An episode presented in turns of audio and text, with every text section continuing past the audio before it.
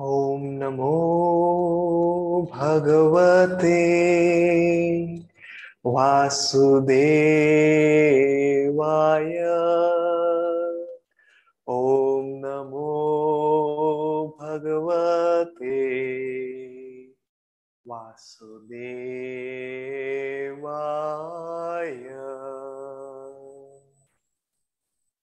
आप सभी को मेरा प्रणाम।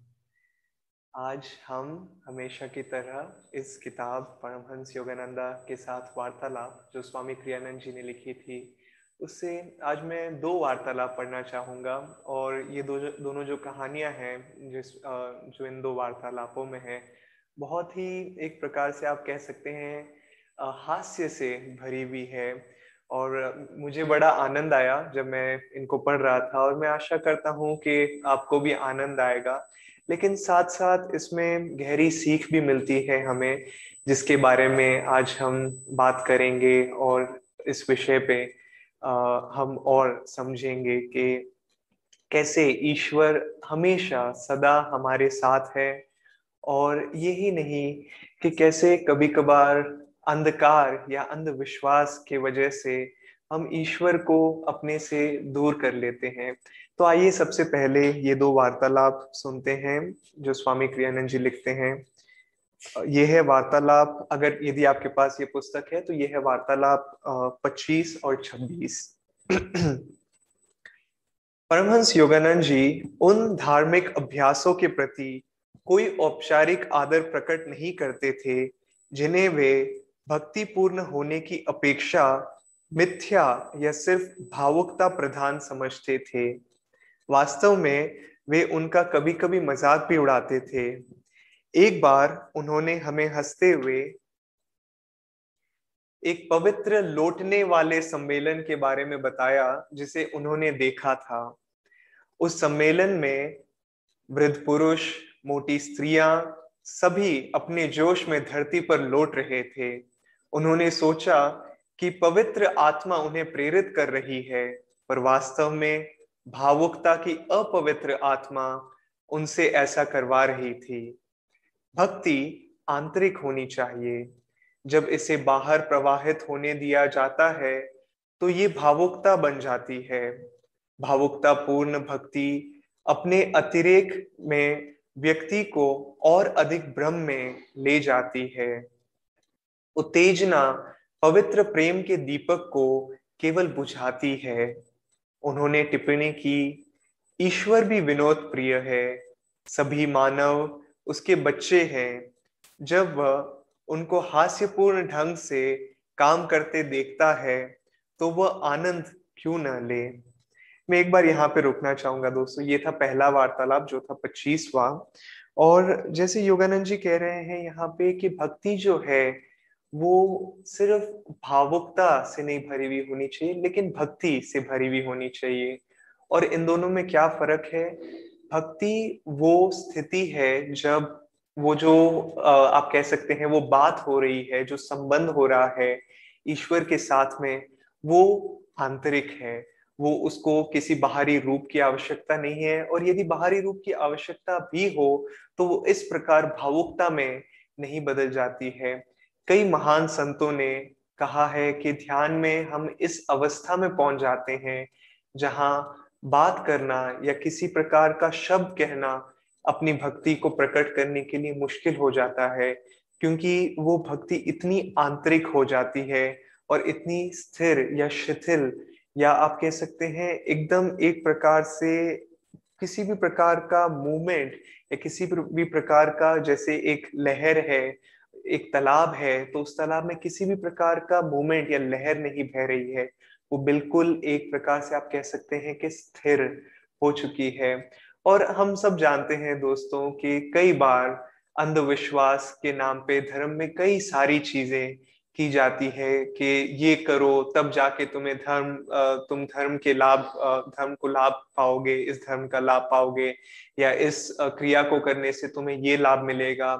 लेकिन हकीकत में हाँ इन सब चीज़ों का आप कह सकते हैं आप कह सकते हैं कि आ, कुछ हद तक इन सब चीज़ों से शायद बेनिफिट मिले शायद लाभ मिले। लेकिन जो चीज़ें हमें या जो भी चीज़ हमारी ऊर्जा को बाहर की ओर लेके जाती है वो हकीकत में आध्यात्मिक नहीं है। और धार्मिक भी नहीं है। और फिर फ़र्क नहीं पड़ता है कि कौन सा धर्म है।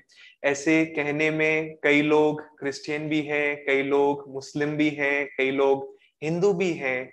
लेकिन सिर्फ़ एक धर्म में या एक परिवार में पैदा होने से हम सच्चे हिंदू या सच्चे ईसाई या सच्चे मुसलमान नहीं बन जाते हैं। जैसे एक संत का कहना था कि कई लोग अपने आप को कहते हैं कि वो धार्मिक है और वो शायद कहते हैं कि मैं हिंदू हूँ या मुसलमान हूँ या क्रिश्चियन हूँ, लेकिन हकीकत में कितने लोग सच में इस धर्म का पालन कर रहे हैं? और सच में हम किसी धर्म का कब पालन कर रहे होते हैं दोस्तों? जब हम अपनी शक्ति को आंतरिक लेके जाते हैं, आध्यात्मिक ऊर्जा को आंतरिक लेके जाते हैं और ऊपर की ओर ईश्वर को अपने आप को पूरी तरह से समर्पित कर लेते हैं। मैं इस विषय पे और और बात करना चाहूँगा, लेकिन क्यों ना हम पहले अपने अगले वार्तालाप को पढ़ते हैं और फिर हम इस विषय पे और चर्चा करेंगे। ये योगानंद जी के शब्द हैं, बहुत वर्ष पूर्ण हार्लम, जो एक जगह का नाम है अमेरिका में। हार्लम में एक उपदेशक थे गुरु जी ने मुझे बताया। वे फादर डिवाइन फादर डिवाइन का अर्थ आप कह सकते हैं, हिंदी में होता है पिता परमेश्वर। तो वे फादर डिवाइन के नाम से प्रसिद्ध थे कि ये व्यक्ति अपने आप को फादर डिवाइन बुलाते थे। एक बार फादर डिवाइन ने मुझे एक पत्र लिखा जिसमें उन्होंने एक साथ मिलकर काम करने का प्रस्ताव रखा। उन्होंने अपना पत्र हस्ताक्षरित किया। मैं प्रत्येक प्रत्येक मांसपेशी, अस्थि, अणु और परमाणु में स्वस्थ शक्ति युक्त और प्रसन्न हूँ। उन दो शब्दों, जो ये दो शब्द थे, और परमाणु को उन्होंने प्रबलता से तीन बार रेखांकित किया था। मुझे पता चला कि उनकी कुर्सी के पीछे भाग, उनकी कुर्सी के पिछले भाग में गॉड मतलब ईश्वर, शब्द उत्कीर्ण था, किया हुआ था। यह स्मरण कर गुरुजी मनोविनोद में धीरे से हंसे। कई बार दोस्तों, हम पाते हैं कि लोग अपने आप को गुरु के रूप में प्रस्तुत करते हैं या कभी कभार लोग अपने आप को ईश्वर के रूप में प्रस्तुत करते हैं। जैसे हम इस कहानी में देख सकते हैं कि इस व्यक्ति ने अपने आप को सबसे पहले तो लोगों को बोला कि मैं फादर डिवाइन के नाम से मुझे बुलाओ या पिता परमेश्वर और यही नहीं, अपनी कुर्सी के पीछे उन्होंने क्या अक्षर लिखाए थे? गॉड यानी ईश्वर, यानी प्रभु। और दोस्तों, कितनी बार हम लोग इन ऐसे व्यक्तियों से मिलते हैं, चाहे उनके वीडियोस देखते हैं या उनके बारे में सुनते हैं, या उनसे कभी कभार मिलना भी होता है, जो अपने आप को ईश्वर के साथ कहना चाहते हैं कि मैं ईश्वर हूँ, मैं ईश्वर के साथ एक हूँ। और योगानंद जी अक्सर कहा करते थे, या कम से कम एक बार उन्होंने अपने एक शिष्य से कहा था कि जो कहते हैं कि वे ईश्वर हैं, वो ईश्वर नहीं है और जो कहते हैं कि वे ईश्वर नहीं है, वो भी ईश्वर नहीं है। क्योंकि जो भी व्यक्ति ईश्वर के साथ एक होता है, वो कभी इन चीज़ों को बाहर व्यक्त नहीं करता है, वो इन चीज़ों को बताता नहीं है। तो दोस्तों, ईश्वर हमारे साथ हमेशा रहते हैं। बात यह है कि हमें उन्हें बाहरी रूप में नहीं देखना चाहिए, बल्कि आंतरिक रूप में खोजना चाहिए। चाहे जीसस हो, चाहे कृष्ण भगवान हो, चाहे कोई भी बुद्ध हो, भगवान महावीर हो, सब हमेशा हमारे साथ हैं, हमसे बात करना चाहते हैं, हमें आप कह सकते हैं कि मार्गदर्शन देना चाहते हैं, लेकिन क्या हम उनकी आवाज़ सुनने के लिए तैयार हैं? क्या हम अपनी ऊर्जा को इतना शिथिल कर सके, इतना आप कह सकते हैं स्थिर कर सके अपनी चेतना को कि हम उनके शब्द और उनका मार्गदर्शन देख सकें। एक कहानी है और बहुत ही आप कह सकते हैं एक मीठी और मधुर कहानी है। जब, और स्वामी क्रियानंद जी ने कुछ बार और योगानंद जी ने भी इस कहानी के बारे में बताया था कि एक महान क्रिश्चियन संत थे सेंट एंथनी शायद उनका नाम था, और वो रेगिस्तान में कई वर्षों तक वो एकांत में रहते थे और वो प्रार्थना करते थे जीसस से। और दोस्तों, कृष्ण, जीसस, ये सब एक ही है। बस ये है कि हम लोगों ने सब सब महापुरुष, चाहे जीसस हो, योगानंद जी हो, भगवान कृष्ण हो, गौतम बुद्ध हो, ये सब एक ही सीख सिखाते हैं हमें। ये आप कह सकते हैं मानवता है, जिन्होंने इन सब लोगों के उपदेश को अलग अलग कर दिया है।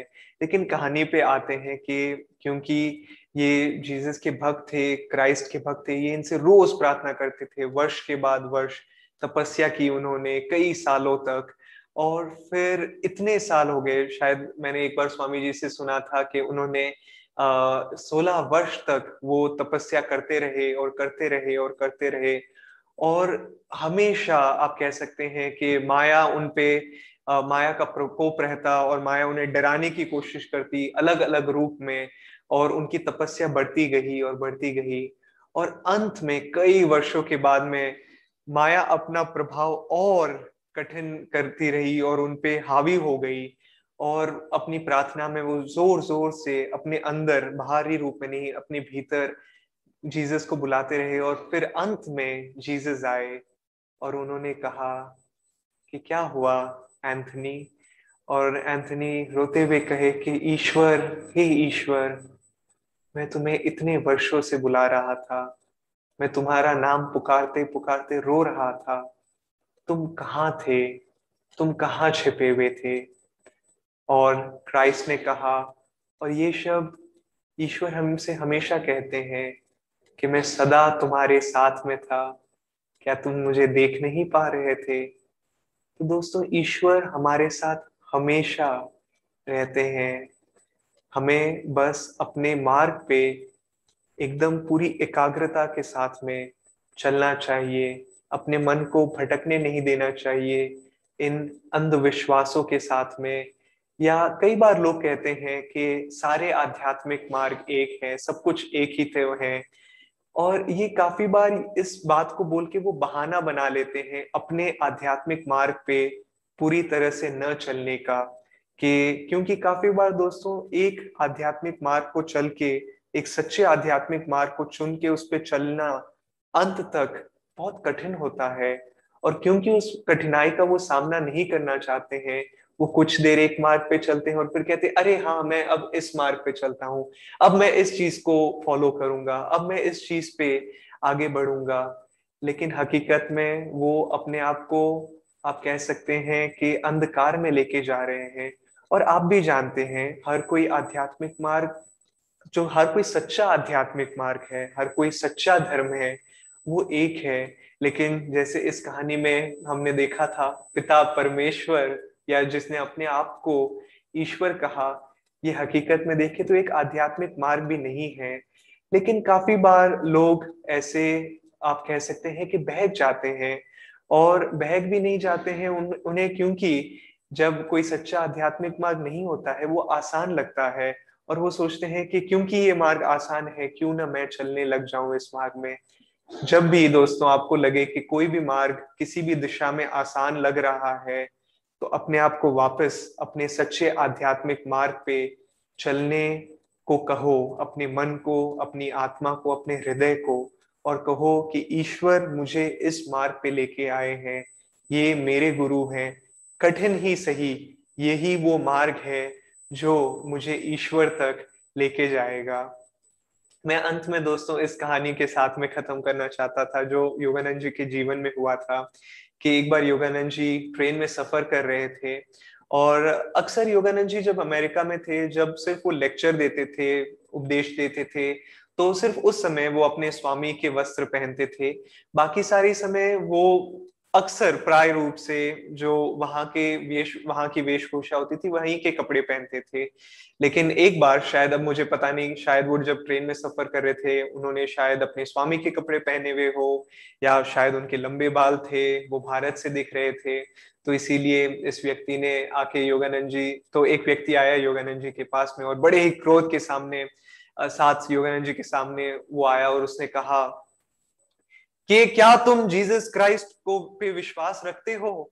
और योगानंद जी ने कहा कि हाँ मैं जीसस क्राइस्ट को मानता हूँ और मैं जानता हूँ कि वे एक महान संत थे, एक महान पुरुष थे। और फिर इस व्यक्ति ने और क्रोध से कहा कि क्या तुम मानते हो कि सिर्फ़ जीसस क्राइस्ट ही वो है जो तुम्हें ईश्वर के मार्ग तक लेके जा सकते हैं? और योगानंद जी ने कहा कि मैं जानता हूँ कि जीसस क्राइस्ट एक कई महान पुरुषों में से एक महान पुरुष है जो लोगों को ईश्वर के मार्ग तक लेके जा सकते हैं। लेकिन ईश्वर ने जीसस क्राइस्ट के अलावा कई महान पुरुषों को जन्म दिया और मैं उन सबको मानता हूँ और मैं उन सब के मार्ग पे चलना चलना चाहता हूँ और मेरे गुरुओं के मार्ग पे चलना चाहता हूँ। ये उनके एग्जैक्ट वर्ड वर्ड नहीं थे क्योंकि मैं ट्रांसलेट कर रहा हूँ, लेकिन इसका जो सारांश था वो यही था। तो ये व्यक्ति और क्रोधित हो गया और इस व्यक्ति ने कहा, जब तक तुम यही, ये नहीं मानोगे कि जीसस क्राइस्ट ही केवल आप कह सकते हैं, तुम्हारे एकमात्र सेवियर हैं जो तुम्हें मोक्ष तक लेके जाएँगे, तुम नर्क में जलोगे। और इस समय ट्रेन में सब लोग देखने लगे और इस, ये रोमांचक जो वार्तालाप हो रहा था इन दोनों के बीच में, ये कॉन्वर्जेशन जो चल रही थी, वो देखने लग गए। और फिर उन्होंने कहा, योगानंद जी ने कहा कि मैं शायद नर्क पहुँचते पहुँचते पहुंचूँगा, लेकिन मेरे मित्र, तुम नर्क पहले से ही पहुँच चुके हो। और हम सबको पता है, क्रोध और ऐसी भावनाएँ जो नकारात्मकता से भरी हुई हो, वही नर्क है। और ये सुनते हुए सब लोग ट्रेन में हंसने लग गए। और दोस्तों, इस प्रकार के व्यक्ति ही होते हैं कभी कभार और जब मैं कह रहा था कि कई लोग अपने आप को कहते हैं कि वो हिंदू हैं, वो क्रिश्चियन हैं, वो बुद्धिस्ट हैं, लेकिन ये व्यक्ति शायद चाहे अपने आप को क्रिश्चियन बता रहे थे, लेकिन वो क्रिश्चियन नहीं थे। एक जो सच्चा हिंदू होता है, वो सच्चा क्रिश्चियन भी होता है अपने आप, क्योंकि इन सब महान पुरुषों का, आप कह सकते हैं, इनका मैसेज एक ही था, और ईश्वर हमेशा हमारे साथ है, हमेशा हमारा मार्गदर्शन करना चाह रहे हैं। लेकिन हमें अपने, आप कह सकते हैं, आध्यात्मिक मार्ग को, अपनी भक्ति को आंतरिक रखना है। इसे बाहर की ओर भावुकता के रूप में नहीं होने देना है। जैसे हमने इस पहली कहानी में या पहले वार्तालाप में भी सुना था और हमें अपनी भक्ति को, आप कह सकते हैं, एक बहुत ही पावन रिश्ता है ये हमारे और ईश्वर के बीच में। मैंने कहा था कि मेरी पिछली कहानी आखिरी कहानी थी, लेकिन मेरे मन में एक और बहुत ही प्यारी कहानी मन में आई, जो थी, आप सब मीरा माँ के बारे में जानते होंगे। मीरा माँ मीरा जो ईश्वर और कृष्ण का नाम लेती रहती थी, लेकिन उनके जो पति थे वो कभी भी अपने भक्ति को प्रकट नहीं करते थे। और मीरा माँ ने एक बार ईश्वर से प्रार्थना की कि, हे ईश्वर मुझे अपने त, मेरी तरह मेरे पति को भी भक्ति में भाव में और भक्ति से भर दीजिए कि वो भी आपका नाम बार बार दोहराए। और मीरा सोच रही थी कि उनके पति आध्यात्मिक नहीं है धार्मिक नहीं है लेकिन एक दिन नींद में स्वप्न में जब मीरा अपने पति के साथ सो रही थी तो उनके पति नींद में बहुत ही गहराई से बार बार ईश्वर का नाम बता रहे थे कि हे ईश्वर मैं सब कुछ आपको समर्पित करता हूँ। मैं आपकी संतान हूँ। मुझे अपना आश्रय दे। मैं आपका हूँ। आप मेरे हैं। और भक्ति में भाव से वो इन शब्दों को अपने नींद में व्यक्त कर रहे थे। और अगले दिन जैसे ही मीरा और उनके पति उठे तो मीरा ने कहा, मुझे आपका रहस्य पता चल गया है। और उनके पति को पता चल गया और उन, मीरा के पति ने कहा कि नहीं, एक शब्द मत कहो, कृपया एक शब्द भी नहीं कहो। और मीरा ने कहा कि नहीं नहीं, मैं मैं कैसे ना कहूँ कहूँ कि आप मेरी तरह या मेरे से भी ज़्यादा एक भक्त हैं और आप अपने भीतर इस भावना को रखते हैं। और उनके पति ने जैसे ही इन शब्दों को सुना तो उन्होंने कहा कि, प्रिय, तुमने ये शब्द क्यों कहे?